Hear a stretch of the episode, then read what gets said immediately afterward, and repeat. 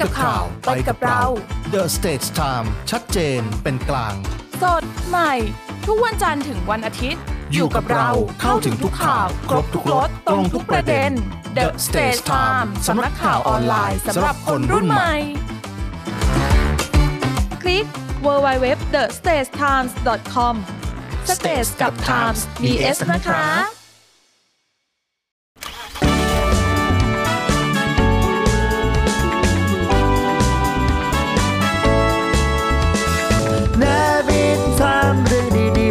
ไทยเนวิทานยิ้มไปเมื่อได้ฟังเนวิทานข่าวดีมีทุกวันเนวิทามเรื่องดีๆในยามเช้า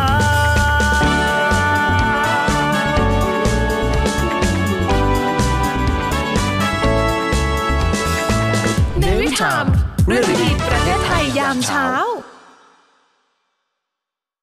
ราคาราคาบ้านต่อหลังหนึ่งอย่างนี้แพงไหมครับอ๋อก็ถ้า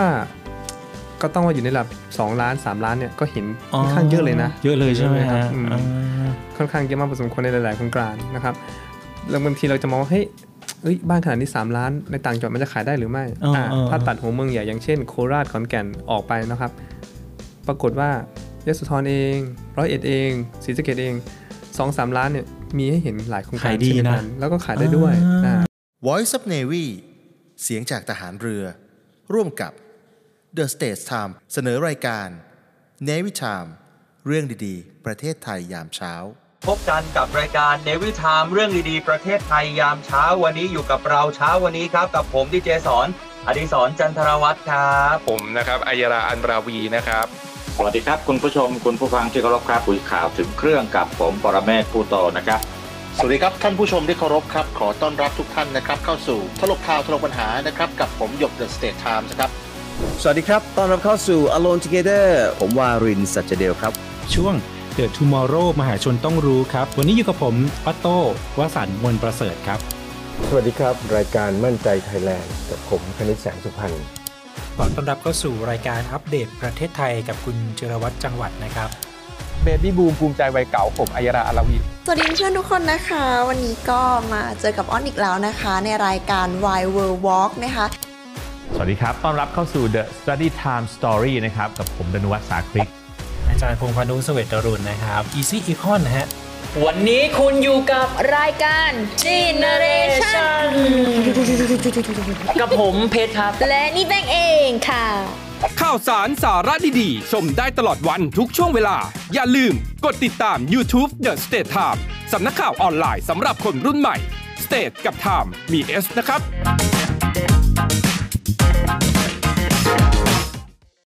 โอมชรีกเนชา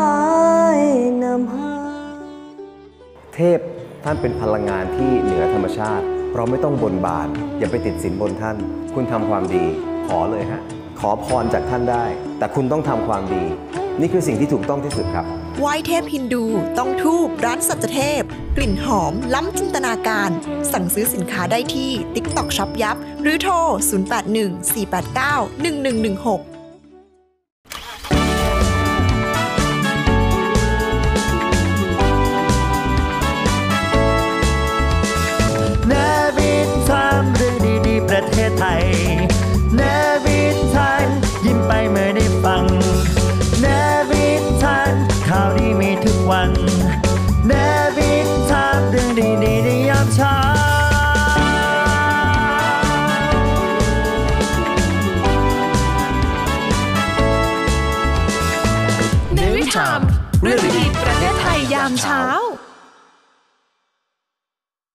สนับสนุนโดยไหว้เทพฮินดู ต้องทูบร้านสัจเทพ กลิ่นหอมล้ำจินตนาการ ข้าวตารุงอารมณ์ดี สุขภาพดีเริ่มต้นที่ข้าวดี สวัสดีครับ ขอต้อนรับเข้าสู่รายการ The Tomorrow นะครับ มหาชนต้องรู้ครับ ออกอากาศทาง วิทยุสทร FM 93.0 MHz นะครับ AM 720 kHz แล้วก็เครือข่ายวิทยุทาง KCS Radio นะครับ ทางออนไลน์ติดตามได้ทาง The Stage Time แล้วก็ Facebook ทางเสียงจากทหารเรือด้วย รวมถึงช่องทางดาวเทียมนะครับ ผ่านทางจานดาวเทียม PSI ช่อง 44 ครับ เราจะมาคุยกันถึงเรื่องธุรกิจนะฮะ เรื่องของเศรษฐกิจนะครับที่อัปเดตกันเป็นประจำอยู่แล้วในรายการของเราวันนี้ครับ วันนี้เราจะมาเจาะลึกนะฮะกับคุณสุรวัตรอาริยะถากูลครับซึ่งเป็นผู้จัดการศูนย์ธุรกิจทกศและเป็นที่ปรึกษา องค์กรภาคเอกชนด้วยนะครับ เราจะมาคุยกันเรื่องอะไรครับ เราจะมาคุยกันในเรื่องของเศรษฐกิจทางภาคอีสานกันบ้าง ที่ผ่านมารายการเราก็จะคุยกันใน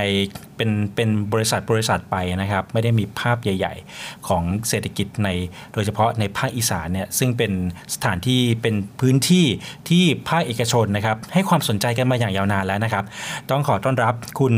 สุรวัตรด้วยสวัสดีครับ สวัสดีครับ สวัสดีครับ เรียกคุณปาล์มนะครับอ่าได้ครับอ่าฮะวันนี้มาคุยกันในฐานะที่ก็จริงๆน่าจะข้ามบอร์ดอยู่ในพื้นที่ทางอีสานก็อยู่พอสมควรครับเป็นที่ปรึกษาบริษัทเอกชนนะฮะแล้วก็ยังเป็นผู้จัดการศูนย์ธุรกิจธกสด้วยครับจริงๆ ภาคอีสานเนี่ยผมก็ทำตลาดเป็น marketing อยู่พอสมควรเนาะอ๋อก็จะมีอยู่ช่วงระยะเวลาหนึ่งที่นักการตลาด ให้ความสำคัญแล้วก็สนใจที่จะครับลงไปทำตลาดที่ภาคอีสานกันอยู่เสมอเสมอเลยครับบางทีจะมีแคมเปญมาแคมเปญของบางแบรนด์อย่างเงี้ยครับเจาะกลุ่มเลยเฉพาะอีสานอย่างเดียวก็มีอ่าอันนี้จากกรุงเทพก่อนครับในภาพใหญ่ก่อนนะฮะครับจริง ๆ แล้วเนี่ยการลงไปทำตลาดในในภาคอีสานข้อหนึ่งอาจจะเป็นเรื่องของประชากรที่ ค่อนข้างเยอะจำนวนมากอ่าจำนวนมากคือประเทศไทยทั้งประเทศเนี่ยถ้านับภาคเนี่ยอีสานเนี่ยมีประชากรเยอะสุดครับส่วนใหญ่ก็เวลาเลือกตั้งก็ไปหาเสียงกันตรงนั้นก็สุดถูกไหมใช่เออนะจริง ๆ แล้วไลฟ์สไตล์หรือว่าพื้นฐานในด้านเศรษฐกิจของของภาคอีสานครับไม่ว่าจะเป็นกลางบนใต้เนี่ยอยากให้คุณปาล์มช่วยแรปอัพให้ฟังหน่อยว่า ภาวะเศรษฐกิจหรือว่าภาพรวมเศรษฐกิจในภาคนี้เป็นอย่างไรฮะ โอเค ก็สำหรับในส่วนของภาคอีสานนะครับ ก็หมายความรวมถึงอีสานตอนบนและอีสานตอนล่างครับนะครับ ก็ส่วนใหญ่วิถีชีวิตจะมีความคล้ายคลึง และก็อืมใกล้เคียงกันแล้วก็อืมมีวิถีชีวิตที่เรียบง่ายนะครับอืมซึ่งก็เป็นปัจจัยส่วนหนึ่งที่ทำให้อ่าบางบางครั้งหรือบางช่วงฤดูเนี่ยเศรษฐกิจมันอาจจะดูไม่หวือหวาอืมอ่าไม่มีอ่าตัว Impact กับตัวประเทศมากนักนะครับ เพียงแต่ว่าในส่วนของวัฒนธรรมในพื้นที่เนี่ยอาชีพส่วนใหญ่มันจะเป็นในส่วนของอาชีพภาคการเกษตรครับอ่า ตรงนี้เองนะครับจากในหน่วยงานที่ดูแลเนี่ยอย่างที่ผมทำงานอยู่ก็คืออยู่ทกศเนาะก็หน้าที่หลักก็คือดูแลเกี่ยวกับประชากรเกษตรกรที่อยู่ในพื้นที่ภาคอีสานเป็นหลักอยู่แล้วอืมอ่าแล้วก็อาชีพที่เป็นหลักของพื้นที่เลยเนี่ยแน่นอนไม่พ้นการทำเกษตรปลูกข้าวครับอ่าปลูกยางปลูกมันสำปะหลังนะครับ ตรงนี้เองก็ทำให้ในส่วนของอาสภาพเศรษฐกิจของของอีสานเนี่ยอาจจะไปพึ่งพาภาคเกษตรค่อนข้าง สูงพอสมควรอ๋ออ่าสูงพอสมควรอ่า แต่ว่าด้วยนโยบายของทางภาครัฐหลายๆอย่างนะครับ ที่เข้าไปพยายามส่งเสริมสร้างโครงสร้างพื้นฐาน กระตุ้นในส่วนของโลจิสติก หรือการเดินทางเนี่ยก็ทำให้ในส่วนช่วงที่ผ่านมาแล้วกันนะฮะอืมช่วงที่ปีที่ผ่านมาเนี่ยก็จะเห็นภาพอีกภาพหนึ่งที่เกิดขึ้นก็คือว่า ในธุรกิจในเรื่องของการท่องเที่ยว หรือภาคบริการเนี่ยอืมเริ่มมีความคึกคืนคึกคักอ่าฮะมากขึ้นอ่าฮะอ่าอันนี้ก็เป็นเป็นถือว่าข้อดีนะครับอ่าเพราะว่าอย่างน้อย เป็นการที่จะพยายามส่งเสริมช่องทางอาชีพใหม่ ๆ ให้กับชาวอีสานเราด้วยนะฮะอ่าก็จะประมาณนี้ครับก็แสดงคุณปาล์มกำลังจะบอกว่าจริง ๆ แล้วหลักๆ คือทำการเกษตรใช่การเพาะปลูกต่างๆใช่เรื่องข้าวอย่างเงี้ยครับผมก็มาจากหลายจังหวัดในภาคอีสานทีเดียวใช่ครับนะรวมถึงอีกหนึ่งประเด็นที่คุณปาล์มพูดเมื่อกี้เรื่องของการท่องเที่ยวครับการท่องเที่ยวกับการเกษตรตอนนี้เนี่ยเวทกันเนี่ย มันเพิ่มมากน้อยแค่ไหน หรือว่าความต้องการที่จะสร้างมูลค่าธุรกิจเนี่ยเห็นบอกว่ามีการเปิดจุดผ่อนปลนขยาย จุดผ่อนปลนตามแนวชายแดน หรือว่าการค้าชายแดนเนี่ยครับเพิ่มมากขึ้นอ่า มีคนมาเที่ยวเยอะขึ้น อันนี้มันมีส่วนที่จะส่งผลในเชิงบวกต่อภาวะเศรษฐกิจในภาคอีสานบ้างไหมโอเคครับ ตรงนี้ก็ค่อนข้างมีผลพอสมควรนะครับครับถามว่าทำไมอ่าการจับจ่ายใช้สอยแน่นอนครับอืมมีในเรื่องของนักท่องเที่ยวที่เข้าไปในพื้นที่มากขึ้นอืมย่อมเกิดโอกาสในการจับจ่ายใช้สอย หรือว่าซื้อสินค้าอุปโภคบริโภคมากขึ้น ซึ่งสินค้าอุปโภคบริโภคโดยส่วนใหญ่แน่นอนว่าวัตถุดิบอืม ก็คือสินค้าเกษตรของเรานี่แหละนะครับ มันก็เป็นตัวหนึ่งที่เป็นการเพิ่มมูลค่าให้กับสินค้าเกษตรได้มากขึ้น แต่ถามว่าสัดส่วนตรงเนี้ยในธุรกิจที่เติมขึ้นมาภาคท่องเที่ยวเนี่ยมันจะสูงมากเพียงพอต่อสัดส่วนที่เปรียบเทียบกับเกษตรเนาะก็คงยังไม่ถึงขนาดว่าครึ่งครึ่งๆหรือถึง 50%ภาคครับเกษตรยังเป็นใหญ่อยู่แน่นอนนะครับอืมเพียงแต่ว่าอ่ามูลค่าวอลลุ่ของสินค้าเกษตรเนี่ยมันเริ่มมีควาการสร้าง แตกต่างมากขึ้น เช่นอ๋อพยายามเพิ่มมูลค่าของมัน มีการแปรรูป มีการสร้างสตอรี่ของสินค้าเกษตรเพื่อชูจุดขายในแหล่งท่องเที่ยวนั้นๆ เพิ่มเติมขึ้นมาอืมก็คือมันต้องผสมผสานกันไปใช่นะใช่นะทั้งดั้งเดิมแล้วก็ทั้งเรื่องการท่องเที่ยวด้วยครับเดี๋ยวเราค่อยมาลงลึกกันนะครับอือฮึมาคุยกับคุณปาล์มเรื่องของเป็นฐานะที่เป็นผู้จัดการครับศูนย์ธุรกิจของทกสครับหลายคนคุณผู้ชมผู้ฟังที่อาจจะ เอ๊ะไม่เคยคุ้นชื่อนี้เลย เรารู้จักทกสก็รู้จักนะครับก็คือแบบเหมือนกับเป็นธนาคารเพื่อการเกษตรอ่าให้เกษตรกรตามต่างจังหวัดแบบเออจะมากู้หรืออะไรภาพกว้างๆ ใหญ่ ๆ จะเห็นแบบนั้นใช่ครับอ่าแต่เมื่อลงรายละเอียดปุ๊บเมื่อกี้ผมคุยนอกรอบคุณปาล์มว่า การเป็นผู้จัดการศูนย์ธุรกิจทกสเนี่ยมันเป็นอีกหนึ่งภารกิจย่อยของทางธนาคารด้วย อยากให้ช่วยเล่าให้ฟังหน่อยว่าเป็นยังไงครับ โอเคครับ ก็ในส่วนของตัวทกสเองนะครับแน่นอนว่าจุดอ่า หลักจุดประเด็นของการเกิดองค์กรนี้ขึ้นมาก็คือดูแลในส่วนของเกษตรกรรายย่อยนะครับผู้มีอาจจะเป็นส่วนหนึ่งคือผู้มีรายได้น้อยด้วยอืมนะครับอ่าแต่ทีนี้ในส่วนของการดูแลกลุ่มเนี้ยแน่นอนว่า การแสวงหากำไรในเชิงธุรกิจเนี่ยมันก็ไม่สามารถที่จะดำเนินการได้ มากเหมือนกับอืมธนาคารพาณิชย์แห่งอื่นๆนะคครัรับบดังนั้นในส่วนของทกสจึงมีกลุ่มงานหนึ่งที่เรียกว่ากลุ่มงานศูนย์ธุรกิจสินเชื่อขึ้นมาอืมอ่าซึ่งกลุ่มงานเนี้ยจะเป็นการลักษณะที่หนึ่งก็คืออาจจะแสวงหาลูกค้าที่เป็นผู้ประกอบการอ่าทั้งภาคเกษตรหรือนอกภาคเกษตรเข้ามาเป็นพอร์ตเพิ่มเติมให้กับทางทกสซึ่งจะเป็นอ่าจุดหนึ่งที่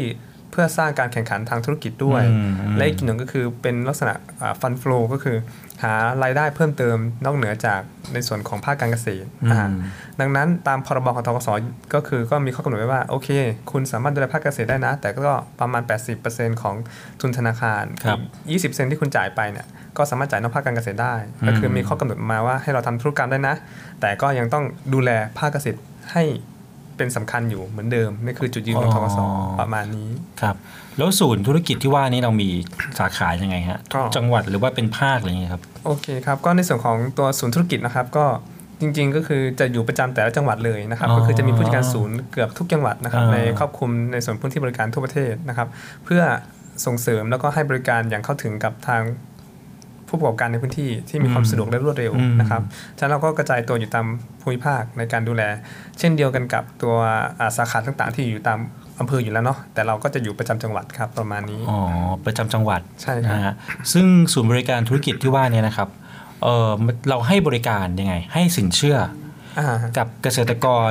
มีคุณสมบัติอะไรยังไงไหมเกิดอ๋อเออคุณฟังสนใจเอ๊ะมันมีแบบนี้ด้วยเหรอไม่เคยได้ยินเลยครับเออจะต้องต้องทำยังไงฮะอ่าก็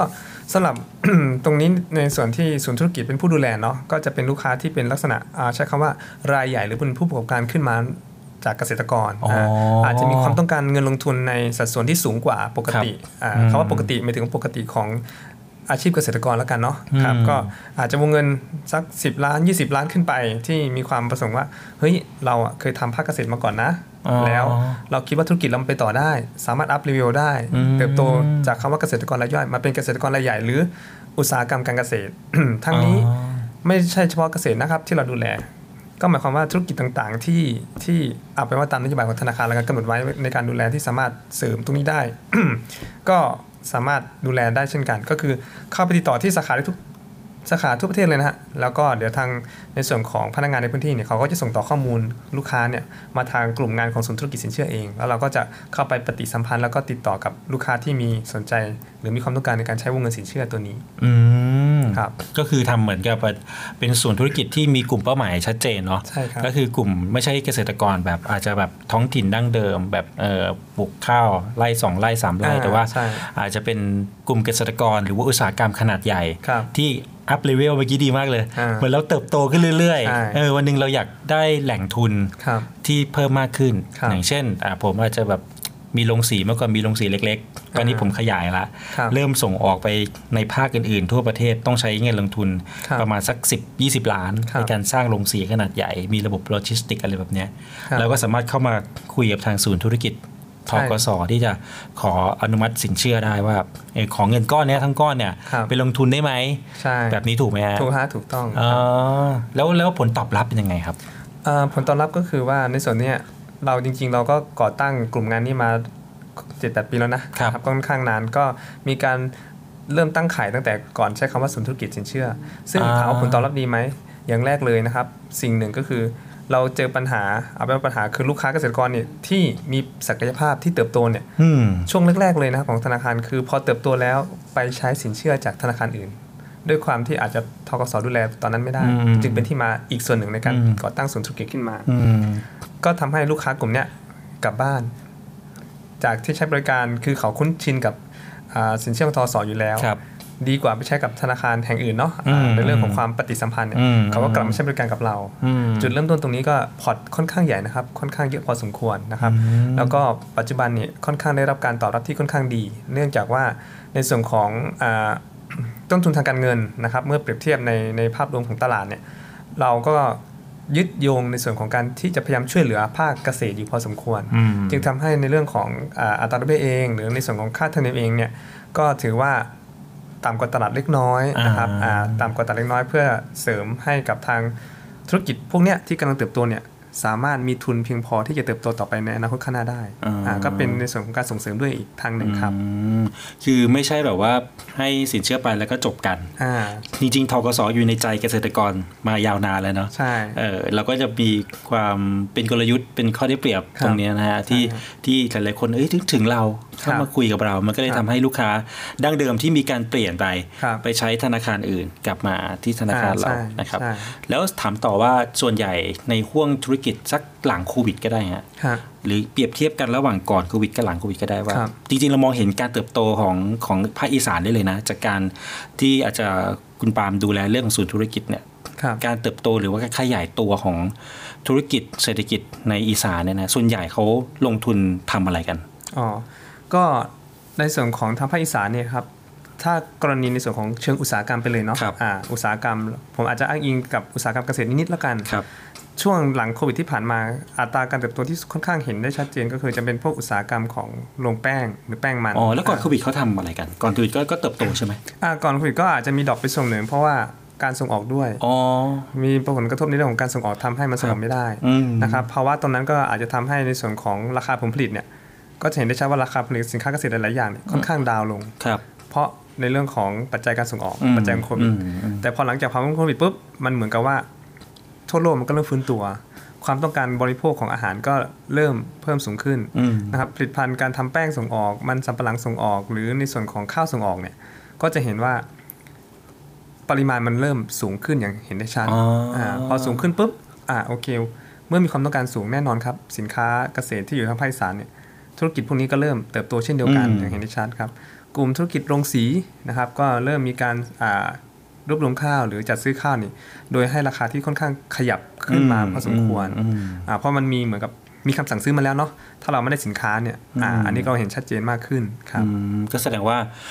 กลุ่มโรงสีกลุ่มแป้งอ่าเอ่อเกษตรหลักๆ ที่มีการเหมือนเอามามาแปรรูปครับแล้วพวกกลุ่มยางนี้ยังยังเติบโตดีอยู่ไหมอ่า ถ้ากลุ่มยางเนี่ยอาจจะด้วยความที่ภาคอีสานเนี่ยพื้นที่ปลูกยางอาจจะยังไม่สูงมากเท่าอืมเท่ากับภาคใต้เนาะอ๋อก็ก็มีโรงงานยางอุตสาหกรรมยางอยู่ในพื้นที่บางพื้นที่อ่าฮะอ่าบ้างเหมือนกัน แต่ว่าถ้าเทียบกับอีก 2 พืชหลักคือข้าวเนี่ยก็ข้าวยังยังเป็นปัจจัยหลักปัจจัยใหญ่ของพื้นที่มากพอสมควรอ่าครับก็จะเป็นกลุ่มนั้น ส่วนอีกด้านหนึ่งนะครับอาจจะไม่ใช่พืชแต่เป็นด้านของปศุสัตว์ที่อ่าค่อนข้างมีเยอะในในอีสานเหมือนกันพครัอบสมควร ซึ่งแน่นอนว่าพวกปศุสัตว์เนี่ยเป็นสินค้าอุปโภคบริโภคนั่นแหละ ก็คือเอามาแปรรูปต่อเป็นของกินให้กับพวกเราทานกันเนี่ยอืมก็โรงงานอุตสาหกรรมใหญ่ๆเริ่มมีการขยับขยายไปอืมลงในพื้นที่ภาคอีสานมากขึ้นอืมทำให้ในส่วนของการสร้างฟาร์ม การเอ่อขยายฟาร์มเลี้ยงสุกรเลี้ยงไก่เนี่ย ก็มีการขยายตัวอย่างชัดเจนเลยทีเดีอ๋ยอวนะครับมออ๋อแสดงว่ากลุ่มปศุสัตว์เติบโตอ่าก็เติบโตมากพอสมควรเช่มานเดียวกันมากขึ้นครับแล้วจริงๆถ้า base on เศรษฐกิจที่น่าจะเป็น top five ของภาคอีสานมีข้าวน้ำตาลนี่มีไหมหรือมีอะไรช่วยช่วยเล่าฟังหน่อยไหมครับว่า จริงๆแล้วเอาแค่ top five ก็พอว่าเศรษฐกิจในภาคอีสานที่เติบโตได้เนี่ยมันมีอะไรบ้างหนึ่งสองสามสี่ห้าโอเค ก็อาจจะเป็นว่า สองมุมมองแล้วกันเนาะครับหนึ่งมุมมองในเรื่องของถ้าใช้คำว่า port ก็คือสัดส่วนของสินค้าเนี่ยห้า top five กับอีกอย่างมุมมองหนึ่งก็คือ การเติบโตที่สูงที่สุดเมื่อเทียบกับปีที่ผ่านมา มันสอดคล้องกันหรือเปล่าไม่แน่ใจนะ ใช่ใช่ก็ก็อาจจะสองสองรูปแบบแล้วกันครับครับคือแน่นอนว่า top five เนี่ยข้าวแน่นอนอันดับหนึ่งเลยอยู่แล้วอ่าฮะอ่าอ่าฮะสองในส่วนของมันสำปะหลังอ๋ออ่าอันนี้ก็คือพื้นที่เพาะปลูกเนาะ ครับสามก็คือยางพาราอ่าซึ่งยางพาราในยอีสานใต้ก็จะมีหลักๆอยู่แค่จังหวัดอุบลราชธานีที่ค่อนข้างเยอะหน่อยครับแต่ว่าอีสานบนจะค่อนข้างเยอะกว่าอืมอ่าเช่นเลยอ่ากาลสินธุ์แล้วก็บึงการกลุ่มพวกเนี้ยที่จะมีการเพาะปลูกยางค่อนข้างเยอะครับนะครับ แล้วก็ที่เหลือก็จะเป็นกลุ่มข้าวโพดเลี้ยงสัตว์ข้าวโพดแต่เทเชิงปศุสัตว์แน่นอนครับ ตอนนี้ที่กำลังค่อนข้างมาแรงในพื้นที่เนาะก็จะเป็นในส่วนของฟาร์มสุกรขุน สุกรขุน ใช่ อันนี้ก็ถือว่ามาแรงที่มีการขยายเติบโตจากลักษณะเป็นโครงการลักษณะรับจ้างเลี้ยงอ่าที่มีบริษัทใหญ่ๆไปลงสุกรขุนเหรอ ใช่ครับอ๋อคือเขาก็ส่งตามผลิตออกมาเป็นเป็นแปรรูป ก็เป็นลูกสุกรแล้วก็ส่งต่อเข้ากับโรงงานอุตสาหกรรมแปรรูปอีกทีหนึ่งเอาอีกทีหนึ่งอ๋อใช่นี่คือคือเลี้ยงใช่คืเป็อนบริษัทเลี้ยงอย่างเดียวใช่ครับอ๋อแต่ไม่ได้แปรรูปไม่ได้แปรรูปอ๋ออ่าอันนี้ก็เติบโตมาก แต่คำว่าเลี้ยงเนี่ยมันจะมีนวัตกรรมในการเลี้ยงที่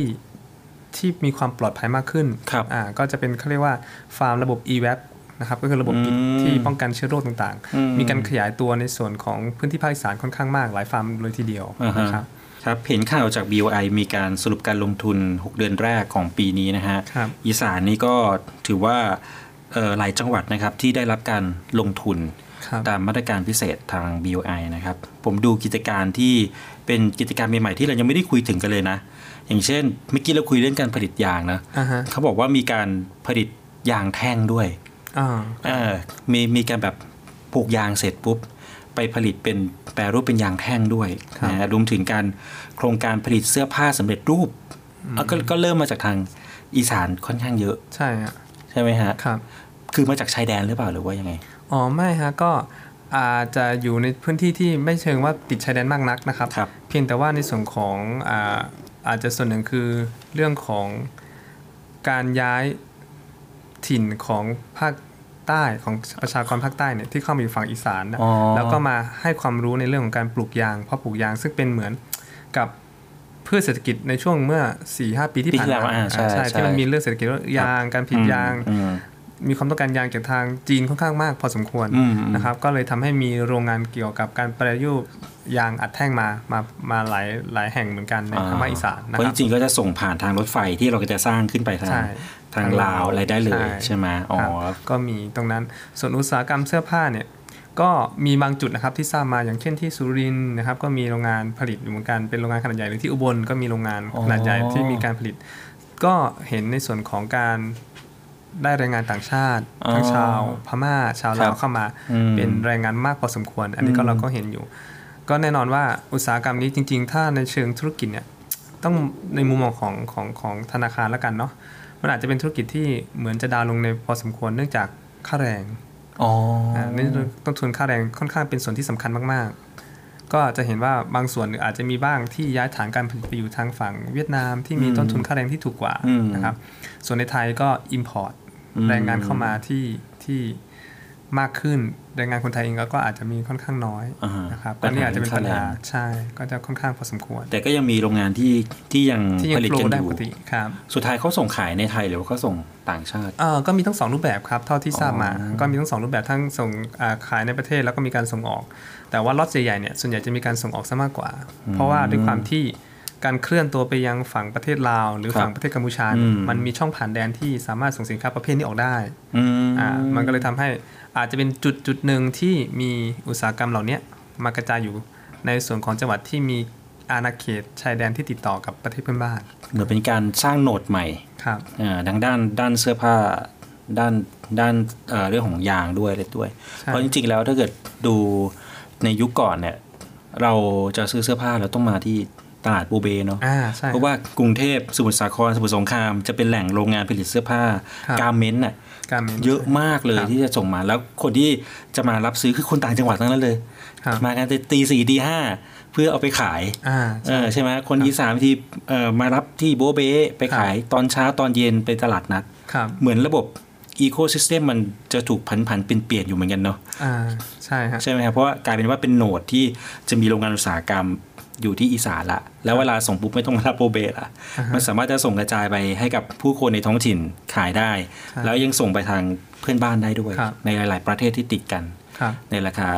ที่พิเศษมากขึ้น อันนี้แต่มันสวนทางกับที่ทางคุณปาบอกนะว่ามันดาวลงเนาะใช่เออมันสวนทางกันเอ๊ะแต่ทำไมเรามองว่ามันน่าจะน่าจะโกรธขึ้น อาจจะเป็นอย่างที่บอกไปว่าปัญหาเรื่องค่าแรงนะฮะใช่แต่ตอนนี้ ทางรัฐก็ยังไม่ได้ประกาศขึ้นค่าแรงนะฮะแต่ก็มีการปรับค่าแรงเรื่อยๆมาเนาะอย่างว่ามันก็อ๋อมีมีผลพอสมควรเหมือนกันเรื่องค่าแรงเนื่องจากว่าสินค้ากลุ่มการเมนต์เนี่ยมันค่อนข้างใช้ค่าแรงคือจำนวนพนักงานสูง คือยังใช้เครื่องจักรบวกคนอยู่ ใช่ แล้วที่โรงงานหนึ่งเนี่ยคนเป็นพันพันๆคนเนาะถูกต้องฮะอืม มันก็เลยทำให้ต้นทุนตรงนี้ของเขาสูงขึ้นนะครับใช่ครับอืมก็ถือเป็นอีกหนึ่งเรื่องที่น่าสนใจ ส่วนใหญ่ก็จะเป็นผู้ประกอบการระดับไหนฮะ SME หรือว่าเป็นอ่าส่วนระดับใหญ่กในลางพื้นที่ก็จะเป็น SME ถึงขั้นกลางมากกว่า ยังไม่ใช่เป็นถึงขนาดโรงงานหนักหรือโรงงานอุตสาหกรรมขนาดใหญ่อ๋อนะครับ ก็ถือเป็นโครงการที่ทางรัฐส่งเสริม SME นั่นเองใช่นะครับครับ มีกิจการหนึ่งที่น่าสนใจมากเลยนะครับ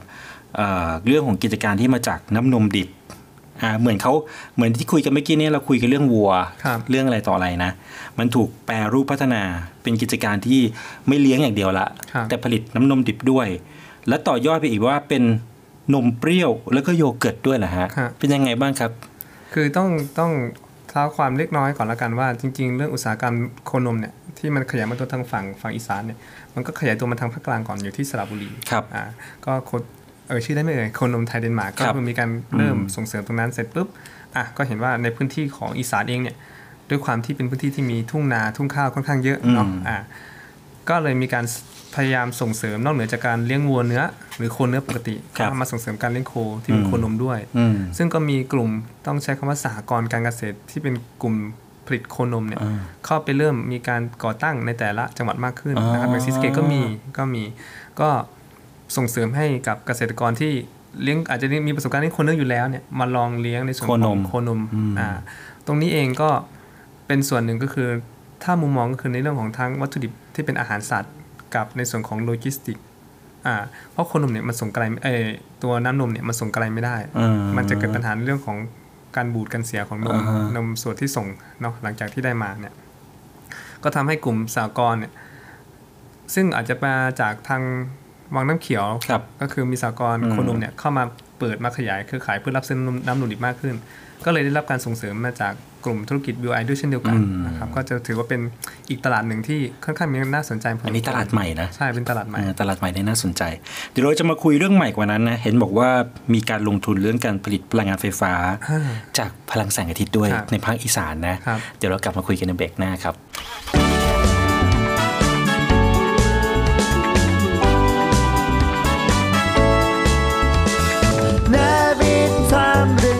ประเทศไทยเนวิทานยิ้มไปเมื่อได้ฟังเนวิทานข่าวดีมีทุกวันเนวิทามเรื่องดีๆในยามเช้า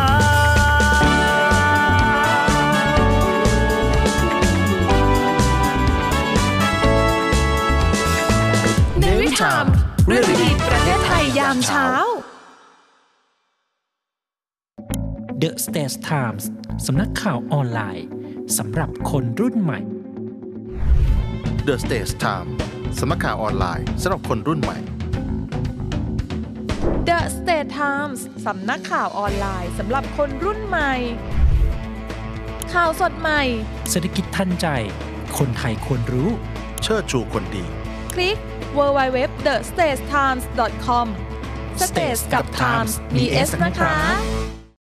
ข่าวสารสาระดีๆ ชมได้ตลอดวันทุกช่วงเวลา อย่าลืมกดติดตาม YouTube The State Time สำนักข่าวออนไลน์สำหรับคนรุ่นใหม่ State กับ Time มี S นะครับ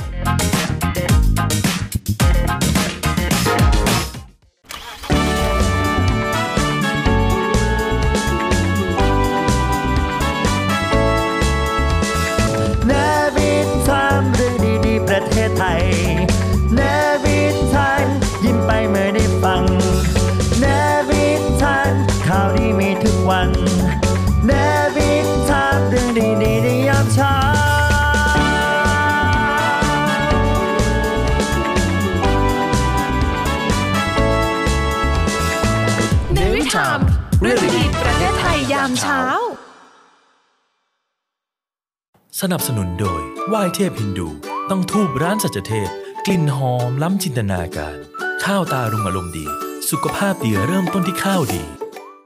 เอาละครับกลับเข้ามาสู่รายการ The Tomorrow มหาชนต้องรู้นะครับ วันนี้เราพูดคุยกันเรื่องของเศรษฐกิจอีสานเมื่อกี้เราพูดค้างไว้ถึงเรื่องของกิจการผลิตพลังงานไฟฟ้า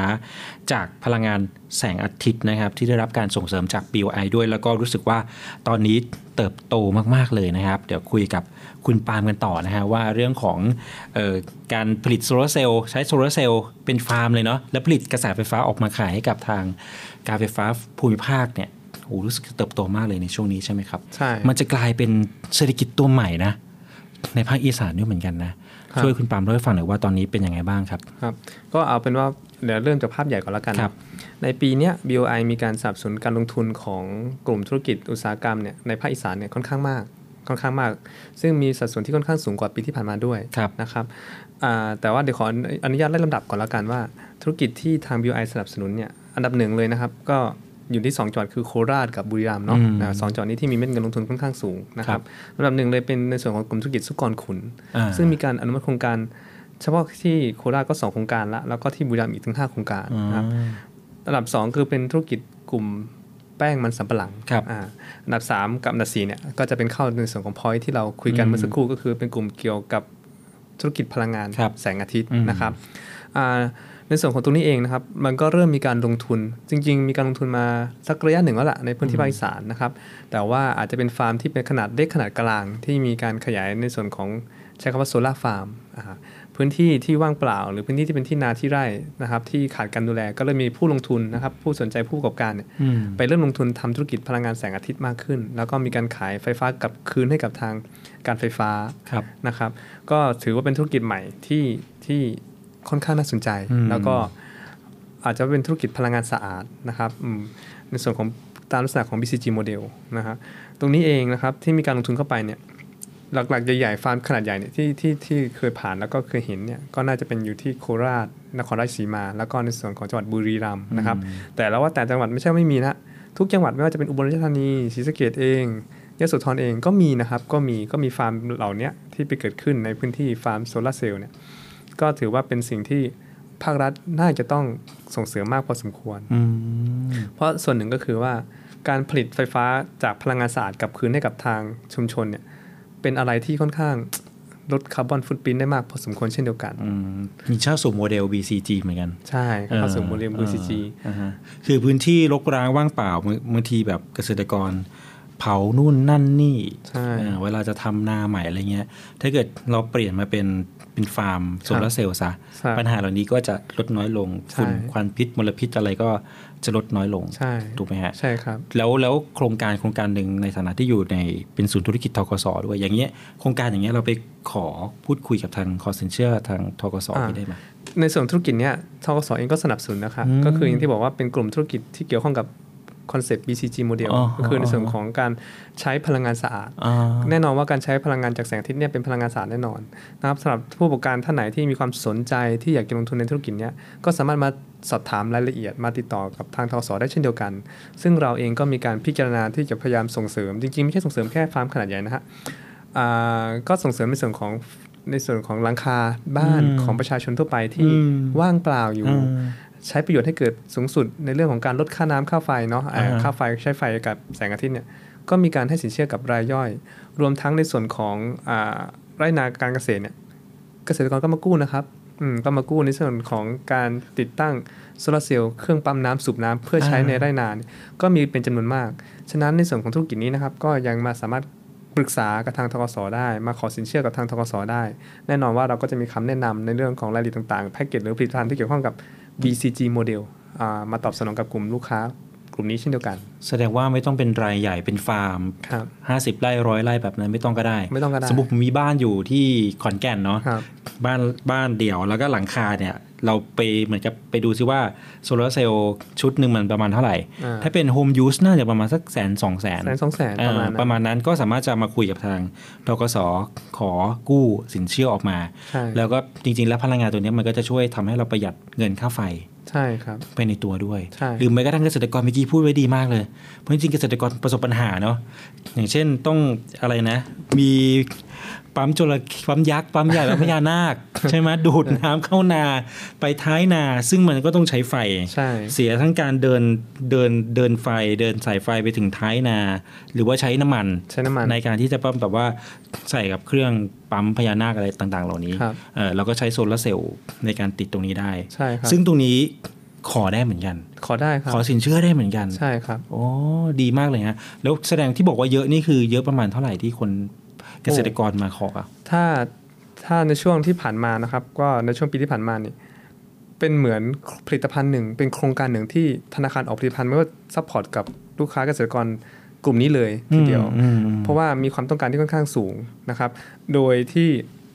มีจำนวนที่มาขอสินเชื่อเนี่ยมากกว่าหลักหมื่นโอ้มากมากกว่าหลักหหมื่มื่นนราย ใช่ มากกว่าหลักหมื่นรายที่ติดตั้ง ชุดโซลาร์เซลล์ใช้ระบบไร่นาสวนผสมของตนเองเออเออเพราะเดี๋ยวนี้ผมเห็นผมก็ลงไปตามสวนตามไร่นะใช่เกษตรกรก็พัฒนามากนะครับ มีสปริงเกอร์มีระบบอะไรต่างๆที่มันมันใช้เทคโนโลยีในการเข้ามาผสมผสานกับเกษตรแล้วอะครับมันไม่เป็นเกษตรแบบดั้งเดิมเหมือนสัก 20-30 ปีก่อนแล้วครับนะฮะเรื่องเรื่องการให้น้ำบางทีก็มีอุปกรณ์พิเศษที่แบบเออกำหนดเวลาได้อะไรได้นะมันอืมเป็นการพัฒนาของตัวเกษตรกรเองใช่ต่างๆ ก็มาปรึกษาทางกทกสได้ครับเราคุยในเรื่องของเกษตรปศุสัตว์อะไรต่าง ๆ กันอยู่พอสมควรแล้ว เรามองในภาพของ อสังหาริมทรัพย์บ้านดีกว่าครับจริง ๆ อสังหาริมทรัพย์เนี่ยก็เป็นตัวชี้วัดตัวหนึ่งว่ามันมีการขยายตัว หมายความว่ามีคนเข้าไปอยู่มากขึ้นครับมีนิคมอุตสาหกรรมเพิ่มมากขึ้น ก็ย่อมมีบ้านเรือน หอพงหอพัก มีหมู่บ้านอะไรต่างๆ ที่เกิดมากขึ้น เมื่อเกิดเสร็จปุ๊บ มันก็ทำให้เรื่องของการอุปโภคบริโภคขยายตัว ก็ครัจะบมีร้านสะดวกซื้อมีมีตลงตลาด มันกลายเป็นชุมชนที่เป็นทำให้ความเติบโตมากขึ้นครับภาคอสังหา ในภาคอีสานนะตอนนี้เป็นยังไงบ้างครับ โอเค ก็ในส่วนของภาคอสังหานะครับอ่าต้องออกตัวก่อนว่าอาจจะไม่ใช่เป็นวัตถุประสงค์หลักของตัวทกสในการครับสนับสนุนหรือการให้สินเชื่อเนาะกับอืมกลุ่มผู้ต้องการสร้างบ้านนะครับ เพียงแต่ว่าในส่วนของพื้นที่เองเนี่ยที่เราที่เราเห็นในเรื่องของการเติบโตของเอาเป็นว่าลูกหลานของเกษตรกรเองนี่แหละครับนะครับที่ต้องการมีการปรับปรุงหรือก่อสร้างบ้านอืมอันนี้ก็เป็นจำนวนมากอืมหรือกลุ่มธุรกิจบ้านจัดสรรเนี่ย ก็ค่อนข้างมีการเติบโตมากพอสมควรนะครับอ๋อในส่วนของทั้งพื้นที่จังหวัดศรีสะเกดเอง อุบลราชธานีเองที่เราเห็นเนี่ยโครงการไม่จัดสรรจากกลุ่มผู้ประกอบการรายใหญ่ๆเนี่ยก็มีการขยายโครงการ 1 2 3 4 5นะครับบางแห่งถึงโครงการที่ 12 นั่นก็แสดงให้เห็นถึงความต้องการที่อยู่อาศัยที่ยังมีปริมาณคงเหลือมากพอสมควรอ่าฮะในพื้นที่นะครับ ตรงนี้เองสิ่งที่เห็นอีกภาพหนึ่งเนาะกลุ่มพ่อค้าอ่าบริษัทผู้ประกอบการที่เป็นค้าอุปกรณ์ก่อสร้างวัสดุก่อสร้างเนี่ย เริ่มออกไปตามจังหวัดรองมากขึ้นอืมนะไม่ว่าจะเป็นอุบลอุบลนี่แข่งดูเดือดมากพอสมควร ก็คือกำลังพูดถึงห้างสรรพสินค้าขนาดใหญ่ใช่ที่อยู่ในกรุงเทพมีแบรนด์ชั้นนำที่จะขายอุปกรณ์ในบ้านอ่าอะไรอย่างเงี้ยใช่เริ่มขยายตัวใช่ครับออกไปตามภาคอีสานมากขึ้นใช่ครับ นั่นก็จะสอดคล้องกับความต้องการในเรื่องของที่อยู่อาศัยมากขึ้นอ๋อเพราะว่าแน่นอนว่าการขนส่งอุปกรณ์เหล็กต่างๆเนี่ยถ้าสั่งจากพื้นที่ไกลๆเนี่ยค่าขนส่งอ่าย่อมแพงโลจิสติกส์ย่อมแพงแน่นอน ตอนนี้ ก็จะเป็นการรุกตลาดในเชิงภูธรมากขึ้นอ่าฮะบ้านจัดสรรอาจจะยังไม่ถึงขนาดว่ามีคอนโดเป็นจำนวนมากเนาะส่วนใหญ่จะเป็นบ้านเดี่ยวบ้านจัดสรรเนี่ยมีการขยายตัวค่อนข้างสูงในพื้นที่มากพอสมควร ราคาราคาบ้านต่อหลังหนึ่งอย่างนี้แพงไหมฮะเออก็ถ้าก็ต้องว่าอยู่ในระดับ2ล้าน 3 ล้านเนี่ยก็เห็นค่อนข้างเยอะเลยนะ เยอะเลยใช่ไหมครัฮะบอืมอ่าค่อนข้างเยอะมากพอสมควรในหลาย ๆ โครงการนะครับแล้วบางทีเราจะมองว่าเฮ้ย เอ้ยบ้านขนาดนี้ 3 ล้านในต่างจังหวัดมันจะขายได้หรือไม่เอออ่าเออถ้าตัดหัวเมืองใหญ่อย่างเช่นโคราชขอนแก่นออกไปนะครับ ปรากฏว่ายโสธรเองร้อยเอ็ดเองศรีสะเกดเองสองสามล้านเนี่ยมีให้เห็นหลายโครงการขายดีเช่นเดียวนะกันแล้วก็ขายได้ด้วยอ่าอ่าแสดงว่ากำลังซื้อในส่วนของของตัวเนี้ยก็ค่อนข้างมากพอสมควรอ๋อนะครับ แล้วอีกอย่างอาจจะเป็นปัจจัยที่สำคัญค่อนข้างมากกับสังคมในปัจจุบันที่มีการแยกครอบครัวอืมออกมาอยู่ ก็ต้องการที่จะมี บ้านเป็นของตัวเองนะครับ ก็เป็นส่วนหนึ่งเหมือนกันที่กระตุ้นภาคอสังหาในพื้นที่ได้มากพอสมควรฮะคือบริบทจริง ๆ ของของภาคอีสานนะครับถ้าเราได้ไปสัมผัสเนี่ยส่วนใหญ่ก็จะอยู่กันเป็นหมู่บ้านอ่าหมู่ใช่บ้านดั้งเดิม ตั้งแต่ตาทวดปู่ย่าตายายกันมาครับใช่ไหมครับ แต่ละบ้านก็รู้จักกันหมดเลยอืมอ่าเป็นหมู่บ้านเป็นหมู่เป็นอะไรมีผู้ใหญ่บ้านอะไรอย่างเงี้ยครัไปบแต่เดี๋ยวนี้ พฤติกรรมอาจจะเริ่มถ้าเราคุยกันเรื่องบ้านจัดสรรเนี่ยผมกำลังมองว่าเหมือนพฤติกรรมเริ่มเปลี่ยนนะใช่เหมือนจะกลายเป็นบ้านจัดสรรจริงครับๆเออที่ผู้หลักผู้ใหญ่จะย้ายเข้าไปอยู่ในบ้านจัดสรรสังคมมันจะเปลี่ยนไหมอืมอันนี้ก็เป็นเรื่องที่น่าสนใจเหมือนกัน ถามว่าสังคมจะน่าเปลี่ยนไหมส่วนหนึ่งต้องยอมรับว่าอ่าผู้ที่มาซื้อบ้านจัดสรรเนี่ยที่ที่อาจจะสังเกตแล้วกันเป็นจากการครับสังเกตด้วยตัวเองเนี่ยก็จะเห็นอืมว่าบางส่วนก็จะเป็นการย้ายถิ่นฐานแรงงานจากที่เคยมาทำงานในเมืองใหญ่อย่างกรุงเทพอืมอะ พอมีบริษัทห้างร้านไปเปิดตามต่างจังหวัดมากขึ้นอืมเพราะว่าการจ้างงานมากขึ้นอืมอะก็อยากกลับมาอยู่บ้านอืมแต่ที่กลับมาอยู่บ้านแน่นอนว่าบางทีอาจจะอยู่ตามต่างอำเภออาจจะไม่สะดวกในการเดินทางอืมก็ต้องเริ่มมองหาในส่วนของที่พักพิงที่อยู่อืมใกล้กับสถานที่ทำงานในตัวอืมอำเภอเมืองจังหวัดอะไรอย่างเงี้ยมันก็เป็นส่วนสำคัญที่เกิดความต้องการบ้านอยู่อาศัยในพื้นที่มากขึ้นอ่าฮะอันนี้ก็ค่อนข้างเป็นปัจจัยสำคัญ แต่ถามว่ามันจะเกิดความ รุนแรงถึงขนาดทำลายวัฒนธรรมการอยู่ร่วมกันของคนอีสานไหมอ่าอ่าอ่าผมมีมองว่าอาจจะมีบ้างเล็ก ๆ แต่ว่าด้วยสังคมที่มันต้องมีการปรับเปลี่ยนเนาะครับอ่าแต่วัฒนธรรมดั้งเดิมเนี่ยผมเชื่อว่ามันจะไม่สูญสลายไปด้วยความที่คนไทยเองเนาะยังมีความเอื้ออารีเอื้ออาทรต่อกันและกันทั้งการดูแลบิดามารดา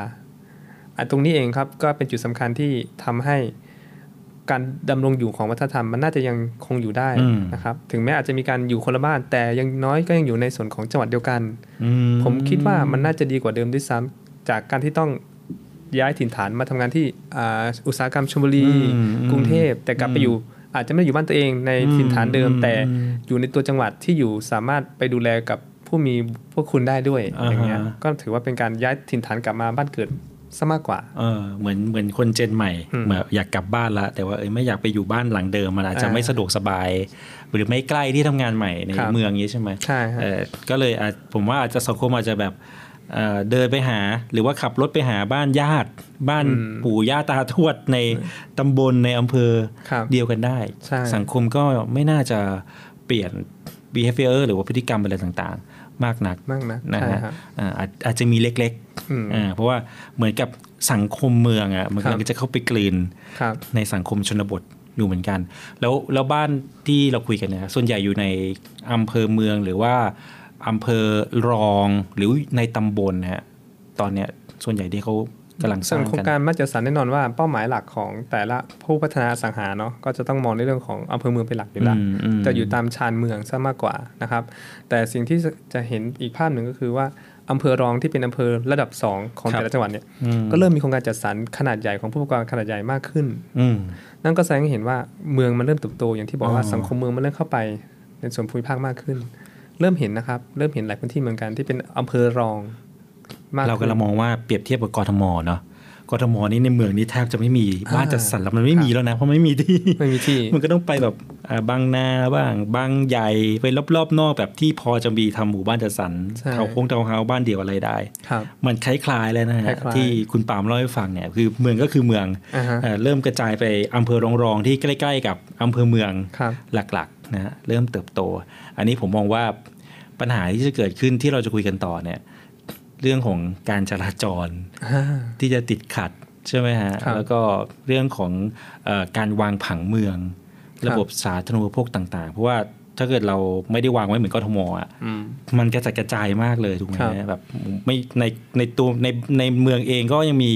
บ้านดั้งเดิมที่อยู่ตั้งแต่แบบหูห้าสิบหกสิบปีที่แล้วอะครับแล้วทุกวันนี้มันกลายเป็นคอนโดมิเนียมไปหมดแล้วครับมันไม่ถูกแบบแบ่งโซนนะมันก็เกิดปัญหารถติด พอสมควรนะฮะเราจะมาคุยกันต่อเรื่องของปัญหาดีกว่าครับ ว่าจริง ๆ แล้วที่เราคุยมาทั้งหมดเนี่ยเราเห็นภาพละโอ้มีทั้งเชิงบวก เชิงลบต่างๆ มากมาย เรื่องของเศรษฐกิจครับ top five ของภาคอีสาน ปัญหาเศรษฐกิจของคนอีสานเนี่ยจริงๆตอนเนี้ยมีสาเหตุจากอะไรไหมหรือว่าไม่มีปัญหาหรือมีอ่าโอเค ก็ถามว่ามีปัญหาไหม ก็คงหลีกเลี่ยงไม่ได้ที่จะบอกว่าในทุกพื้นที่มีปัญหาแน่นอนในเรื่องของอืมเชิงเศรษฐกิจครับนะครับ เพราะอย่างที่บอกว่าอีสานเนี่ยเริ่มต้นเลยพึ่งพิงกับสินค้าเกษตร ซึ่งค่อนข้างมีความผันผวนของราคาค่อนข้างมากอ่าฮะแล้วด้วยความที่พอมีราคาผันผวน เกษตรกรเองไม่สามารถควบคุมราคาได้อ่าเพราะยังพึ่งในส่วนของผู้ประกอบการหรือพ่อค้าคนกลางอยู่อืมจึงทำให้อัตราผลกำไรที่จะกลับคืนกับเกษตรกรเนี่ยมันค่อนข้างน้อยอ่าพอมีค่อนข้างน้อยแน่นอนว่าเศรษฐกิจเนี่ย ถ้าจะบอกว่าให้บูมให้เติบโต ให้ทุกคนอืมมีรายได้ที่ค่อนข้างมากคงเป็นไปได้ยากนะครับ ซึ่งในอนาคตเนี่ยผมเองก็ยังมองไม่ค่อยเห็นนะว่ามันจะสามารถกระตุ้นให้เกษตรกรมีรายได้ที่มากกว่านี้ได้อย่างไร ถ้าไม่มีการปรับเปลี่ยนกระบวนการเพาะปลูกที่มีความเขาเรียกอะไรเอาอินโนเวชันเข้าไปจับ เอาเทคโนโลยีเข้าไปจับ ไปช่วยส่งเสริมให้สินค้ามันมีมูลค่าได้มากกว่านี้ ถามว่า โอเค เราเคยมองภาพว่าประเทศไทยเป็นประเทศหนึ่งที่มีการส่งออกข้าวเป็นระดับหนึ่งของโลก ถามว่าใครได้ แน่นอนว่าคนได้คือผู้ประกอบการ แต่เกษตรกรแน่นอนว่าเขาก็ยังได้ขายข้าวในราคาแค่ราคาหนึ่ง ซึ่งผันผวนผิดกลับกับต้นทุนที่ใช้ในการเพาะปลูกอ่าปุ๋ยราคาแพงขึ้นอ่าเอ่ออุปกรณ์การเกษตรแพงขึ้นอืมอ่าแต่ราคาขายเนี่ยแทบไม่ปรับเปลี่ยนเลยอืมอันเนี้ยแน่นอนว่ากำไรของตัวเกษตรกรค่อนข้าง น้อยและน้อยมากอืมมันก็เลยส่งผลให้สภาพเศรษฐกิจค่อนข้าง ก็ยังก็ยังต้องทรงตัวอย่างนี้ไปเรื่อยๆในส่วนของภาคเกษตรนะ ก็คือที่เราคุยกันข้าวเนี่ยโอ้โหอันดับหนึ่งของภาคอีสานนะใช่แต่อันดับหนึ่งจริง แต่เกษตรกรที่เป็นคนปลูกข้าวเนี่ยโอ้โหต้นทุนแทบจะเหลือกำไรแบบ นิดเดียวบางมาก บางมากคือคือจะหมดไปกับอะไร หมดไปกับค่ายา ค่าปุ๋ย ค่าจ้างคนงาน ค่าครับเกี่ยวครับถูกไหมฮะแล้วเวลา เวลาไปเกี่ยวไปให้โรงสีเขาก็ต้องคัดแบบคุณภาพอีกใช่ก็ต้องแข่งขันกันครับหมายความว่าถ้าลงทุนเยอะได้ราคาข้าวจากโรงสีดี ก็พอมีกำไรอยู่บ้างอ่าใช่ถูกไหมฮะใช่ครับแต่ปัญหาเนี้ยก็น่าจะเป็นปัญหาระดับชาตินะ ใช่เออเพราะว่าผมเห็นคือเราก็ถามเราเคยไปเจอเกษตรกรนะถามพี่ปีนี้พี่ได้เกวียนเท่าไหร่อืมเขาบอกพี่พี่ได้เกวียนเท่าไหร่เงี้ยโอ้ยไม่เท่านี้เองโหเหลือมาก็ปีหนึ่งได้กำไร แสนกว่าบาทครับหรือบางทีไม่ถึงแสนคือบางทีแบบปีหนึ่งแสนกว่าบาทอะครับหารต่อเดือนเลยการใช้จ่ายในครอบครัวแล้วมันมันแทบไม่น้เพีอยงพอมากใช่ไม่เพียงพอเลยครับ คุณบามองว่าแล้วในฐานะที่อยู่ใกล้ชิดเกษตรกรเนาะครับน่าจะได้เสียงจากประชาชนที่เป็นเกษตรกรนะนอกจากไอการลดราคาพวกค่าปุ๋ยค่าอะไรต่าง ๆ เหล่านี้ เราจะแก้ปัญหานี้ได้ยังไงแบบ เหมือนเกษตรกรไม่ต้องผ่านคนกลาง หรือว่าครับเอ๊ะจะทำยังไงที่ส่งข้าวไปได้เองบางคนก็บอกว่าเอ้ยขอไลฟ์สดขายข้าวได้ไหมมันก็เลยแบบมีมีแบบนี้เกิดขึ้นเรื่อยๆนะเออแต่ว่ามันจะไม่ใช่ทางระบบไงครับเราจะมองในปัญหานี้เราจะแก้ยังไง ครับในส่วนของทศเองเนี่ยจริง ๆ ก็ไม่ได้ละเลยกับประเด็นที่อืมที่เกิดขึ้นเนาะอืมก็พยายามเข้าไปดูแลค่อนข้างมากพอสมควรนะครับครับ เช่น ผ่านในส่วนของโครงการสินเชื่อต่างๆ ที่จะไปสนับสนุนอืมให้กับ ผู้ประกอบการรับซื้อข้าวจากเกษตรกร แน่นอนว่าผู้ประกอบการเนี่ยเขาก็มีต้นทุนของเขาในระดับหนึ่งครับฉะนั้นเราจะช่วยเหลือยังไง เราก็ช่วยเหลือผ่านนโยบายด้านดอกเบี้ยอ่าอาจถ้าเข้าร่วมโครงการนี้คุณรับซื้อจากเกษตรกรนะ เราอาจจะให้ดอกเบี้ยต่ำอ่าแต่คุณต้องไปจูงใจโดยการให้พรีเมียมคือให้ค่า รับซื้อข้าวเนี่ยที่สูงขึ้นกว่าราคาอ่าตลาดสักหน่อยนะอ่าอ่าอ่าอะก็คือเป็นการแลกการผ่านนโยบายการรับซื้อข้าวอืมนะครับอันนี้ก็เป็นส่วนหนึ่งที่ทกสก็ผลักดันอืมผ่านโครงการต่างๆมีทุกปีเลยนะครับครับให้สินเชื่อดอกเบี้ยต่ำไป แต่คุณต้องซื้อข้าวในราคาสูงกว่าตลาดนะ อันนี้ก็อ่าฮะเป็นส่วนที่หนึ่งที่เราค่อนข้างช่วยเหลือมาอย่างต่อเนื่องอ๋อก็คุยกับโรงสีอ่าใช่ไหมให้โรงสีช่ซื้อสูงก็หน่อยแต่เราจะให้สินเชื่อให้อะไรก็ว่ากันไปในโครงการใช่ครับอ๋อออันนี้ก็ส่วนที่หนึ่งอีกส่วนหนึ่งก็คือเราจริงๆมันมี ทีมงานสายพัฒนาลูกค้าอ่าที่จะเข้าไปในส่วนของการเติมความรู้ให้กับทางเกษตรกรอืมอันเนี้ยสายงานนี้เรามีมานานละอืมนะครับก็ไปเติมให้พยายามดำเนินการแปรรูปเองเพิ่มมูลค่าเองอย่างเช่นที่อ่าบอกว่ามีการไลฟ์สดที่คอร์โดมีการไลฟ์สดอะอ่าก็มีหลายพื้นที่ที่มีการทำอย่างนี้ก็คือไปส่งเสริมให้ลูกหลานเกษตรกรที่เริ่มกลับบ้านนี่แหละอ่าอะมาช่วยคุณพ่อคุณแม่ขายขายข้าวผ่านยังไงอืมกิจกรรมไลฟ์สดอืม Facebook YouTube ทำไปเลย เพราะเป็นการขยายตลาดใหม่ๆ แล้วก็อีกสำคัญหนึ่ง เทรนด์ปัจจุบันเนี่ยผู้บริโภคเขาค่อนข้างรักสุขภาพมากขึ้น ดูแลสุขภาพมากขึ้นอ่ากำลังซื้อสูงเนาะคนในกรุงเทพ แต่ว่าก็จะอยากดูแลตัวเองด้วยอืมฉะนั้นอืมสินค้าเกษตรตัวไหนที่ได้รับการรับรองมาตรฐานที่มีข้าวอินทรีย์ เป็นข้าวอินทรีย์ มีความปลอดภัยเนี่ยก็เริ่มมีความนิยมมากขึ้น แล้วราคาเนี่ยสูงกว่าข้าวปกติด้วย อันนี้ก็เป็นส่วนหนึ่งที่ตกสเข้าไปส่งเสริมในหลาย ๆ พื้นที่ของภาคอีสานมากเลยครับอ๋อแสดงว่าทิศทางการเติบโตมันจะเป็นลักษณะแนวทางนี้ละใช่คือเจอคือข้าวก็ควรแบบว่าใช้เอ่ออินทรีย์มากขึ้น ไม่ไม่ใช้เคมีอะไรมากมายนักคือให้มันลดน้อยลงไปครับเพื่อที่จะปลอดสารพิษอะไรแบบเนี้ยใช่แล้วก็ช่องทางการจำหน่ายก็อาจจะเป็นแบบเหมือนขายเองด้วยส่วนหนึ่งครับอีกส่วนหนึ่งก็เข้าช่องทางตามปกติครับอะไรแบบนี้ แต่ที่สำคัญถ้าเกิดเป็นเกษตรกรแบบดั้งเดิมจริง ๆ เนาะแบบ ลูกหลานอาจจะอืมไม่มีอะไรอย่างเงี้ยเขาอาจจะทำไม่ได้เหมือนกันนะคือแบบเออเป็นคุณลุงคุณป้าอะไรแบบอ๋อทำนาจริง ๆ อะไรอย่างเงี้ยนะเออก็เป็นภารกิจทกสที่ที่ผมพูดถึงว่ามีทีมพัฒนาลูกค้าเนี่ย คนไปที่มาให้เข้าอบข้อมูรมลไปให้ความรู้อบรมเนี่ยก็40 50เนี่ยน้อยมากนะส่วนใหญ่จะเป็น50อัพเลยอะที่เข้ามา50เรียนอ่าอ่าแล้วก็พยายามไปเติมว่าอ่า กดมือถือยังไง Facebook สมัครยังไง ก็มีการไปสอนอยู่ ทางธกสลงไปคุยไปสอนเลยเหรอครับ ใช่ครับ มีกิจกรรมสอนจัดคอร์สอบรมให้ด้วยครับโอ้น่าสนใจมากเลยนะครัฮะบก็ถือว่าอ่าไม่ใช่แค่อีสานแหละผมว่าอ่าธอ่ากสทั้งประเทศน่าจะทำทั้งประเทศทั้งทั้งประเทศในครับในในโครงการเหล่านี้นะครับครับ ปัญหาหนึ่งที่ผม list ขึ้นมาแล้วผมเห็นว่าทุกปีเลย เรื่องของปัญหาน้ำท่วมกระทบเยอะไหมอ่าหนักสุดปีที่ผ่านมา อันนี้อ่าฮะอยู่ในเหตุการณ์ ที่ต้องขับรถลุยน้ำครัมาบเหมือนกันอ่าฮะนะครับไปทำงานต้องขับอ่าฮะอ้อมสามจังหวัดเพื่อไปประชุมอืมก็ค่อนข้างผลกระทบพอสมควรนะครับอ่าถ้าถ้าเปรียบเทียบอย่างนี้ละกัน เหมือนปริมาณการปลูกข้าวพื้นที่ปลูกข้าวในปีเนี้ยอืมเหมือนมีปริมาณที่จะได้ผลผลิตหรือพื้นที่เก็บเกี่ยวสูงขึ้นจากปีที่ผ่านมาอืมแต่ปัจจัยหนึ่งที่มันสูงขึ้นไม่ใช่อะไร พื้นที่น้ำท่วมอ๋อที่ปีก่อนเนี่ยทำให้ผลผลิตมันเสียหายไปหลายพื้นที่อ่าฮะอ่าฮะยะโสธรร้อยเอ็ดศรีสะเกดอืมอุบลอืมที่มีปัญหาน้ำท่วมในช่วงอ่าฮะปีที่มาจากพายุโนรูอันเนี้ยทำให้พื้นที่เสียหายไปค่อนข้างมากอ๋อโนรูแน่นปีที่แล้วใช่ครับครับทีนี้พื้นที่มันเสียหายไปอู้หลายแสนไร่ ถามว่า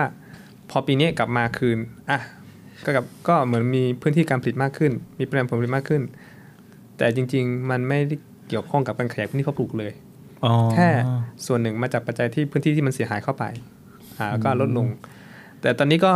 ก็ก็มีทางอีสานบนที่โดนอ่าน้ำท่วมที่เพิ่งจะมีฝนมา ใช่ ก็โดนท่วมไปอีกหลายพื้นที่เหมือนกันเพียงแต่ว่าก็ค่อนข้างโชคดีหน่อย อาจจะถ้าใช้คำว่าโชคดีก็น่าจะไม่เหมาะกับเกษตรกรเนาะอ่าก็ท่วมน้อยกว่าปีที่แล้ว พื้นที่ที่รับความเสียหายก็ยังน้อยกว่าปีที่แล้ว ตรงนี้เองนะครับในส่วนของธกสเองก็ค่อนข้างเล็งเห็นในเรื่องของปัญหาและความสำคัญอืมอืมอืมเราก็พยายามที่จะออก product โดยโดยพยายามขอความช่วยเหลือจากภาครัฐนั่นแหละในครับส่วนของการประกันพืชผล ประกันความเสียหาย ประกันน้ำท่วมเนี่ยให้กับทางกลุ่มเกษตรกร ถ้าเกิดผลผลิตเสียหายเนี่ยอย่างน้อยคุณก็ยังได้รับค่าชดเชยเข้ามาเสริมช่วยเหลือในส่วนของการดูแลเกษตรกรได้บ้างอ่าฮะอ่าเราก็จะมีผลิตภัณฑ์พวกเนี้ยเข้ามาไม่ว่าจะเป็นประกันภัยน้ำท่วม ประกันภัยภัยแล้งเนี่ยอ่าที่พยายามชักจูงให้เกษตรกรเนี่ยเข้าร่วมโครงการให้มากขึ้นอืมอืมเพราะอย่างที่บอกว่านอกเหนือจากสินค้าเกษตรที่มันควบคุมด้านราคาไม่ได้ครับ อีกสิ่งหนึ่งที่ คนควบคุมไม่ได้เลย สภาพดินฟ้าอากาศอ่าอ่าอ่าเนี่ยครับเป็นความปัจจัยสำคัญเสี่ยงหลักๆเป็นเลยความนะเสี่ยงหลักของเกษตรกรไทยเลยนะใช่ครับเออต้องลุ้นกันตลอดเวลาถูกครับฝนตั้งเขานี่แบบ โอ้ยนากำลังแบบว่าออกรวงเลยจะรอดปะเนี่ยครับนะก็ก็เสมือนอย่างหนึ่งคือถึงแม้ข้าวเนี่ยจริงๆจะเป็นข้าวที่เป็นพืชที่ค่อนข้างมีความทนทานสูงทนน้ำนะอ่าทนใช่น้ำใช่น้ำสูง 50 เซนเมตรหนึ่งก็ยัง พยายามแต่เขาแช่นานๆเขาเสี่ยงไงอ่าแต่แช่นานเนี่ยคือมันเสียหายรากมันจะเน่านะใช่อืมก็ต้องเก็บเกี่ยวก่อนเวลาอืมทำให้ตัวความชื้นมันก็สูงด้วยอีกอืมทางหงต้นทุนเขาก็สูงอีกใช่ อืมนะฮะโอ้ภาพขี่เรือเกี่ยวข้าวเนี่ยโอ้โหได้เห็นอาจจะเห็นใสบ่อยใช่ไหมใช่เนี่ยก็ก็ค่อนข้างเป็นปัจจัยที่ค่อนข้างคุมยาก เพราะเราควบคุมอืมดินน้ำลมฝนไม่ได้อ่าครับ ในฐานะคนอีสานด้วยใช่ไหมครับครับใช่อ่าในฐานะคนอีสานตอนนี้ก็ทางรัฐก็จะมีนโยบายอะไรต่างๆ มากมายแจกเงินอ่าดิจิทัลวอลเล็ตอะไรต่างๆหมื่นหนึ่งครับจริง ๆ แล้วคนภาคอีสานนะเขาอยากได้นโยบายอะไรจากรัฐบาลเอ่อถ้าในส่วนของเกษตรกรเนาะแน่นอนว่าปัจจัยเงินเป็นส่วนสำคัญไหมก็ครับสำคัญในชื่อเขานั่นแหละอืมอย่างที่บอกว่าด้วยความที่เป็นฐานของผู้มีรายได้น้อยเนาะที่ค่อนข้างเยอะ การปัจจัยในส่วนของเงินใช้จ่ายสอยภายในครัวเรือนเนี่ยอืมอืมมันก็ค่อนข้างสำคัญพอสมควรอืมอืมนะครับ แต่มุมมองในเชิงของอาจจะเป็นผมเป็นตัวกลางก็ได้ครับครับอาจจะไม่ใช่เป็นเกษตรกรในตรงที่รับผลกระทบอืมอย่างรุนแรงอืมเป็นพนักงาน เราก็ต้องมามองในเรื่องของมันจะกระทบกับภาคใหญ่ของประเทศมากน้อยแค่ไหนด้วยอีกช่องช่องทางหนึ่งเนาะถูกไหมเงินที่เอาไปเนี่ยก็มาจากไหนครับ ก็จากภาษีอืมที่ต้องเอามาในส่วนของกระตุ้นทางเศรษฐกิจครับถามว่าดีไหม กระตุ้นเศรษฐกิจได้จริงไหมแน่นอนการหว่านเงินลงไปในลักษณะเนี้ยอ่าเกษตรกรย่อมเอาไปจัดจ่ายใช้สอยให้เกิดประโยชน์แน่นอนอ๋อแต่มันจะเกิดประโยชน์ได้มากน้อยแค่ไหนในเชิงเศรษฐกิจ อันนี้ก็ต้องมาดูกันในภาพระยะยาวต่อไปใช่อ๋อแต่ผมมองว่าจริง ๆ เกษตรกรรุ่นใหม่เนี่ยหลาย ๆ คนที่มีการมาเป็นทายาทของคุณพ่อคุณแม่ครับที่เรียกมาทำอืมผมได้มีการสัมผัสแล้วก็ได้มีการพูดคุย เขาก็มองในเรื่องของความยั่งยืนซะมากกว่าแล้วนะเริ่มมีการปรับเปลี่ยนอืมแนวคิดว่า เฮ้ยคุณจะมาแจกแค่นี้แล้วจบ มันก็คงไม่ใช่ แต่อะไรที่มันสามารถต่อยอดส่งเสริมให้เขาสามารถนำตัวเนี้ยเข้าไปสร้างรายได้เสริม สร้างอาชีพเสริม พัฒนาความรู้ตัวเองได้ แล้วก็ไปเพิ่มมูลค่าของสินค้าหรือสินค้าเกษตรที่ยังผิดได้เนี่ยเขามีความสนใจมากขึ้น ตรงเนี้ยอาจจะสังเกตจากโครงการที่ที่ไม่ใช่เป็นการหว่านเงินเนาะแต่ครับเป็นการไปจัดเสริมความรู้เนี่ย อืมค่อนข้างได้รับการสมัครอืม เข้าร่วมอบรมค่อนข้างเยอะอืมแล้วก็จะเป็น Young Smart Farmer ก็คือเกษตรกรรุ่นใหม่ครับค่อนข้างมากพอสมควรเออคืออยากได้แบบเรียนรู้อ่าเพื่อความยั่งยืนเพื่อความยั่งยืนแต่เงินก็ไม่ได้ปฏิเสธหรอก แต่ว่าอยากเพิ่มหรือว่าถ้าเป็นลักษณะอย่างเงี้ยแล้วได้ได้ได้มีมีเงินจากอ่าการกระตุ้นเศรษฐกิจนะกระตุ้นคือแบบชั่วคราวอะไรอย่างเงี้ยครันะบเออน่าจะทำโครงการที่แบบยั่งยืนต่อเนื่องด้วยใช่อนาคตใช่นะนี่คือใช่เกษตรกรรุ่นใหม่ที่ใช่เขาอาจจะส่งเสียงผ่านมาเนาะใช่นะครับโอ้วันนี้ได้ประโยชน์มากมายเลยนะฮะครับกับเรื่องของเศรษฐกิจในภาคอีสานของไทยเรานะครับ ต้องขอขอบคุณคุณสุรวัตรอาริยะถากูลมากนะครับ ผู้จัดการศูนย์ธุรกิจทกสแล้วก็ที่ปรึกษาองค์กร เอกชนที่มาพูดคุยให้ความรู้กันนะครับ ขอบคุณครับ ขอบคุณครับแล้วพบกับรายการ The Tomorrow มหาชนต้องรู้ได้ใหม่ในครั้งต่อไปครับ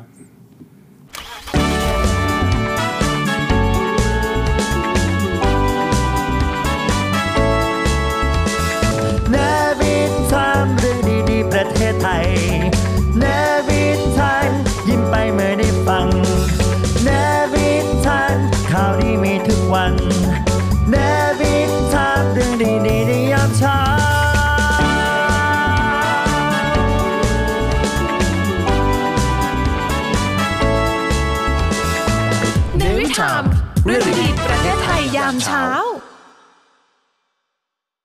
พบกันกับรายการ Navy Time เรื่องดีๆประเทศไทยยามเช้าวันนี้อยู่กับเราเช้าวันนี้ครับ กับผมดีเจสอนอดิศรจันทรวัฒน์ครับผมนะครับไอยราอัลราวีย์นะครับสวัสดีครับคุณผู้ชมคุณผู้ฟังที่เคารพครับคุยข่าวถึงเครื่องกับผมปรเมษฐ์ภู่โตนะครับ สวัสดีครับท่านผู้ชมที่เคารพครับ ขอต้อนรับทุกท่านนะครับ เข้าสู่ถลกข่าวถลกปัญหานะครับกับผมหยก The States Times ครับสวัสดีครับต้อนรับเข้าสู่ Alone Together ผมวารินสัจเดลครับ ช่วง The Tomorrow มหาชนต้องรู้ครับ วันนี้อยู่กับผมออโต้วสันต์มนต์ประเสริฐครับ สวัสดีครับ รายการมั่นใจไทยแลนด์กับผมคณิตแสงสุพรรณขอต้อนรับเข้าสู่รายการอัปเดตประเทศไทยกับคุณจิรวัตรจังหวัดนะครับ Baby Boom ภูมิใจวัยเก่าผมไอยราอัลราวีย์สวัสดีเพื่อนทุกคนนะคะ วันนี้ก็มาเจอกับอ้อนอีกแล้วนะคะ ในรายการ Why World Walk นะคะสวัสดีครับ ต้อนรับเข้าสู่ The Study Time Story นะครับ กับผมดนวัฒน์สาคริกอา จารย์พงษ์พานุสเวตรุณนะครับ Easy Econ นะฮะ วันนี้คุณอยู่กับรายการ Generation กับผมเพชรครับ และนี่แป้งเองค่ะ ข่าวสารสาระดีๆ ชมได้ตลอดวันทุกช่วงเวลา อย่าลืมกดติดตาม YouTube The State Time สำนักข่าวออนไลน์สำหรับคนรุ่นใหม่ State กับ Time มี S นะครับ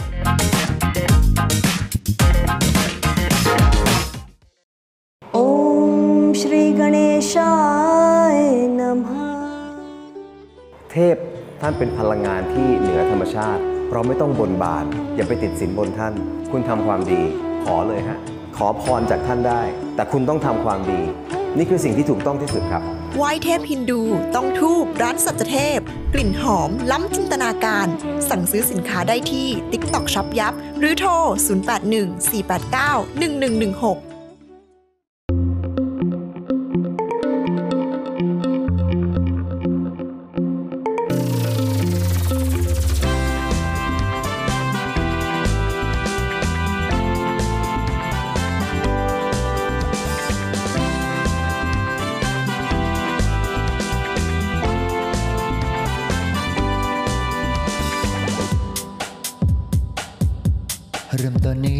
ามเรื่องราวที่ดีๆเปิดฟังได้ที่นี่ให้มีแรงบันดาลใจข่าวดีที่สร้างสรรค์ มาฟังในวิถีให้คุณได้ติดตามเรื่องดีๆ ประเทศไทย มีเรื่องราวดีๆ ในทุกวัน ให้ได้ฟังมีรอยยิ้มในทุกเช้าแนวิทามเรื่องดีๆ ประเทศไทย ยิ้มไปเมื่อได้ฟังแนวิทานข่าวดีมีทุกวันแนวิทามเรื่องดีๆในยามเช้าแนวิทามเรื่องดีๆ ประเทศไทยแนวิทานยิ้มไปเมื่อได้ฟังแนวิทานข่าวดีมีทุกวัน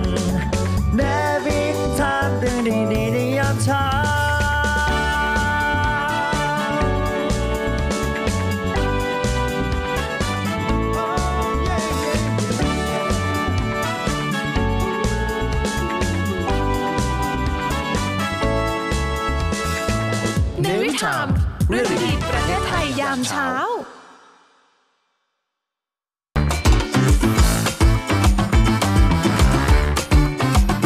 ไปกับข่าว ไปกับเรา The States Time ชัดเจนเป็นกลาง สดใหม่ ทุกวันจันทร์ถึงวันอาทิตย์ อยู่กับเราเข้าถึงทุกข่าว ครบทุกรสตรงทุกประเด็น The Stage Time สำนักข่าวออนไลน์สำหรับคนรุ่นใหม่ คลิก www.thestagetimes.com